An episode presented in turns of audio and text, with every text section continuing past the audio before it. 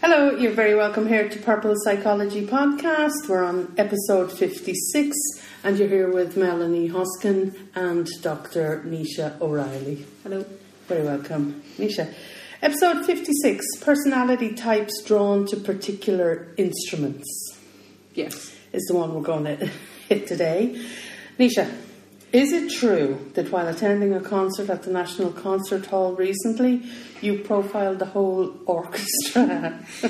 yeah, I thought this would be an interesting episode because it was supposed to be an insight into how my mind works. So, this is really me on a daily basis. So, I was sitting there and I was sitting up in the balcony and I decided to look at the whole orchestra and look at the personalities of all the people in it and where they were all sitting and what instruments they were playing, just as a theoretical experiment, as you do. Why? Why? Um, well, actually, it's a really interesting answer to that because I can concentrate better while doing two things at once. So I could actually enjoy the music while thinking about something more.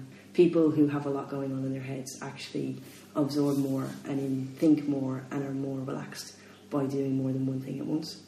Okay. So it was actually a way for me to actually enjoy the concert more in some ways. Mm-hmm. Um, which doesn't make sense to a lot of people, but like if you think a lot and there's a lot going on and you absorb a huge amount of information, you're better off using that information in some way. In your environment. Yeah. Environment, and like, you know, sitting there and doodling wasn't really an option or doing a colouring book. So I profiled the orchestra.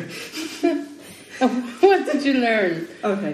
Um, it, it, was really interesting because when you go into a room, right, hmm. normally the extrovert people are at the front of the room being really loud and the introverted people are all kind of around the peripheral. They're usually mm. beside the walls and in mm. the corners. That's mm. their kind of chosen space. So next time you go to a party, have a look around, and they they won't necessarily be in the middle of the floor. But in an orchestra, uh, all the extrovert people are at the back. And all the introverted people are up the front, which is the first thing I thought was quite fascinating. And then the extrovert people tend to play the louder instruments like the brass, and then the introverted people were and they weren't necessarily all on their own because there's mm. different types of introverted people mm. so there is like groups of cello players and violinists mm. and people like that who are quite introverted up the front mm. in little groups mm. but then there's other different types of introverted people who are at the back playing the very specialist uh, percussion instruments and even they're quite interesting because they all have their own designated space like they won't even they're not even sitting too close to each other and they have all their gizmos around them so it's quite funny like watching them and they're quite precise about all of them mm. and there is like there's huge precision to playing that triangle at perfectly the right time. So I just thought it was fascinating to sit there and look at the dynamics all different people and then think about the different instruments in relation to it. Hmm. What? So what draws a particular personality type to a particular instrument then? Um, some of it is whether you play it with other people or you play it on your own. Hmm. Um, some of it is whether the position even that you're going to have on the stage, whether you're at the back or the front. Hmm. Um, also it's the feeling you get from um, the instrument. Some instruments um, you're much more um, tactile with to get the sound from them, whereas other instruments you're a little bit more disconnected, and so that, that gets interesting as well. It's mm. the hmm. kind of feel and the sound and how you make the sound, mm. whether you're bashing on it or stringing the instrument. You know, so so there's there's very different ways of interacting with things as well. Mm. Two instruments as to how it suits certain people. And say a, a child, um, a, a, child wouldn't know what position they're going to be in an orchestra if they ever make it to an orchestra. So, how, how would you know what instrument best suits a child? Um, well, uh, one of the simple gauges is is that if you don't tend to have a strong side and you tend to be um, more ambidextrous and you're not um, that defined by left and right, you're generally better more drawn to either drums or piano. And if you are very good at sport, you're quite often drawn to quite a kinesthetic instrument. So it might be, um, say, the guitar, mm. and then you get into the other sides of it as well as to whether you have um, a, a, different type of emotional that you want to express. And so those people tend to be better at, at lyric writers, and so they enjoy playing the guitar as well because they get to write lyrics. Okay. Too. And then there's other people who were more drawn to um, a techno aspect of it. Mm. And I remember going to see a group in, in Galway years ago, and I can't, I can't think what their name was now. And they had all sorts of, I suppose, weird sounds, for a better way of putting it, that they mm. made with lots of offbeat instruments. So that's quite a Pacific personality again. Mm. Um, and it's probably somebody who's quite drawn to um, a lot of technical gizmos and, and computers. and they tend to go for those kind of synthesized sounds, but they're not always synthesized instruments. Hmm. You know, but but there's a very practical person there who will probably quite enjoy making their instruments as well. So that's what I mean. Like, so it, it's vastly a vast array. Hmm. You know, it's not as simple as just sending your kid for music lessons. So, if a child, say, started to bang a drum, for for for example, could you profile their personality based on, say, the instruments that they're drawn to, or do kids just like just like making noise? Well, some people just like making noise, but that tells you something about them. you know, so yeah, that, that, is that the answer to your question? Well, not really. Sorry. Not really. Like if you say, uh, say for example, uh, a violinist. Yes. What kind of personalities do they have? Uh, quieter, hugely emotional, um, um, usually huge need to know people, um, uh, but like alone time as well. What about cellist? Very similar. Really? Yeah. Drummer. have a lot more to express inside. d- Don't always want to tell people it. Um, can be a bit uh, easily frustrated. They do want to make a, a, a bigger impact, um, and they, they, they, they, when you when you open them up, there's a lot of noise there Okay. in, in in them. But there's quite often a lot of frustration. Pianist. Usually, um, very multitask, good at lots of things. Quite often play sports with both left and right. Um, don't feel like have a lot of confusion over left and right. Possibly might have found it difficult to tie their shoelaces as a child. Um, quite ambidextrous. Um, maybe not a lot of balance. Quite quite often fall over a lot. Trumpet. I can't, say like that's what I really think. um, I used to I used to always sort of I, I remember going to a jazz concert once and saying he just couldn't get a girlfriend. You're going to have to stretch that a bit now because people playing the trumpet now will be thinking, hmm, I'm going to change. Saxophone. Quite similar as well, actually. Um, Okay. Um, all right, we're going to move on swiftly Yeah. because I'm sure that we've upset somebody along the line here, or you have. My questions were great. We're going to start talking about um, the personality of artists. yes. And you say that there is an artist for every personality type. Yeah, I realised this recently. Sorry, I just banged my ring. Um, I I'm in a student and I showed them particular artists and their face just lit up and parent was sitting there going, I can't look at that and I didn't realise my child could be artistic. And um, it was a very Pacific artist. It was uh, Bridget Riley and Victor Vasarely who were very mathematical and they would have planned a lot of their work and plotted it out because I went to a Bridget Riley exhibition so she would actually draw all her work out in graph paper. I realised that if I look at that by comparison to, say, Francis Bacon's studio in the Hugh Lane, which I don't know how anybody create art, and it's my idea of hell. It's it's a complete mess, and it's not even like ordered mess. Like there's uh, brushes thrown on the floor and used paint tubes, and it, it's just it's chaos. Um, and if you look at his art, it's it's not very regimented. It would have been a process. I'm, I'm think he developed what he did by by painting it, and also he would have worked in oils, which allows you to paint over and to do that. So even the mediums that you choose to use also define the sort of personality you are and the way that you work.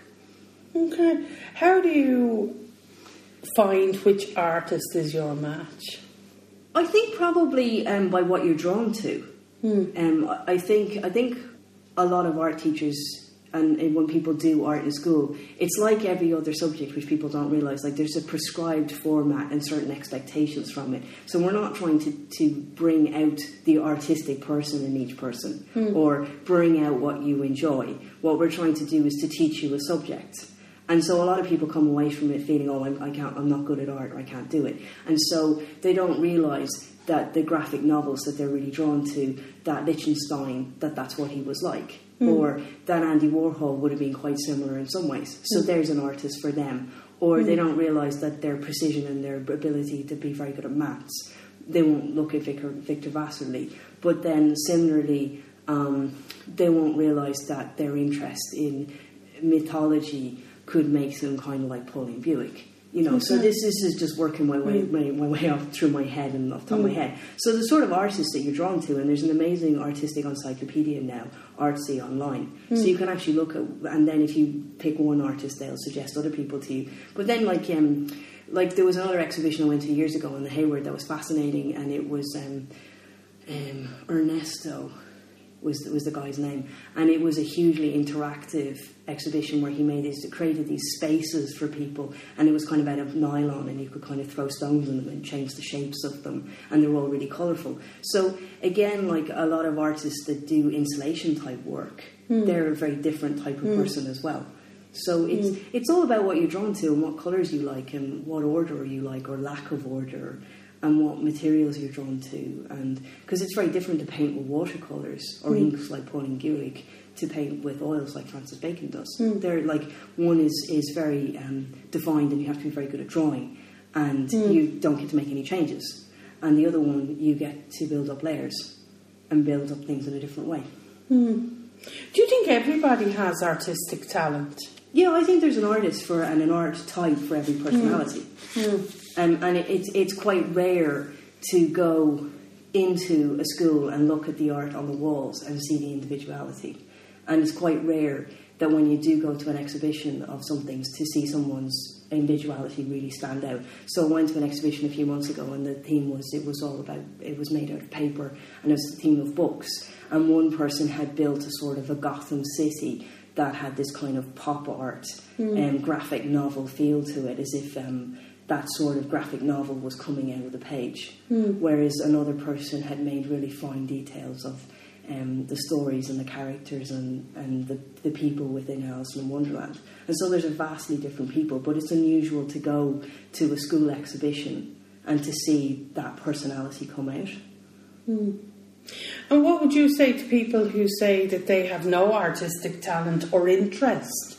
They just haven't seen the artist that they gel with. And you know what? Perhaps it's it's one's exposure to art as well that they're not seeing enough that they they're, they're not connecting with um, the artist that would be a, a match to their personality type because they haven't seen their work. Yeah, um, quite quite probably, and quite often art art trips with schools will only go to a certain type of art or a certain genre, a certain era, and will only study certain artists on the syllabus. So you don't get you don't get to see them. And what would you say to people who, say, for example, wanted to find out, say, with their kids even, um, you know, they wanted to find out which artists match the personality type of their children? How would they do that? Could they go online, say, and look at, get their child to choose which which painting or drawing or which work do you like best? Or, Yeah, that, that, that's a really good starting place. It is, and, and looking at the sort of medium and sort of material that people have made things out of. And how would this benefit, say, children, if you were to do this with your kid? How, how you know, would it have any, um, I suppose, benefits in, in terms of, I suppose, the child gaining confidence because they would understand their art or what Um, they enjoy? Or Well, it's a form of expression, and it's expressing yourself in the way that suits you, rather than, than feeling that something is always one way. Um, because art is all, is a million different ways, especially when you start to mix the medias and mix the themes and the topics and the way that it's being done and whether you've painted it or made it. You know, I mean, there's a vast array out there, and like there's some people that jewelry really suits some personalities, and pottery similarly really suits others. Okay. And so it's um, it's it's really interesting, and some of it's very three dimensional, and some of it's very two dimensional, and those are those are personality traits as well. Mm. And it's a pity that a lot of people grow up thinking, grow into adulthood uh, thinking and feeling that they're not creative when they do have some creative point, perhaps. Yeah, every- every- say? Yeah, everybody has some form of creativity within them. They just haven't always found out what it is. But- And, and it would be a great um, stress buster, or you know, it's a great way to um, uh, meditate, even to, yeah, to and even like you know, about- like the type of colouring book you pick to do matters. Yeah. You know, we don't all pick to do the same colouring books. Um, like I have a vast array of different types of colouring type things that I give people to do for that reason. Okay, and what does that do? What, what does colouring do for people? It's a really, um, for a lot of way, it's a, it's um, um, a bit like I used profiling the orchestra to sort of, you know, balance myself. Um, it's um, it that and origami, particularly for some personalities, it Mm. allows you to really concentrate on just one thing, and it makes all the noise go away. It's, Okay. it's, it's, it's a it's a focused task that makes you really focus, and so it strips away the noise, and it's quite calming in that sense. Yeah, I've seen an awful lot of colouring books um, in in the stores now that are for adults. They're they're designed for adults. Yeah, I, I, I, I think this is really funny because I've been doing colouring books for years and I've been hmm. prescribing them for people. The only thing about the wave of colouring books is now there's more colouring books available, so I think it's great. Hmm. Um, and they're all different themes and they're all different hmm. ideas. They've all, all different focuses, and that's great. So there's just there's there's just far more of them available now, which is brilliant. But I don't particularly think they're for adults. I think they're for anybody. Okay, well, they can be a therapy in themselves, huh? Totally. Okay, we're going to leave it there now. Thanks very much for listening. Uh, thanks to Dr. Nisha O'Reilly and to myself, Melanie Hoskin. Talk to you next time. Thank you.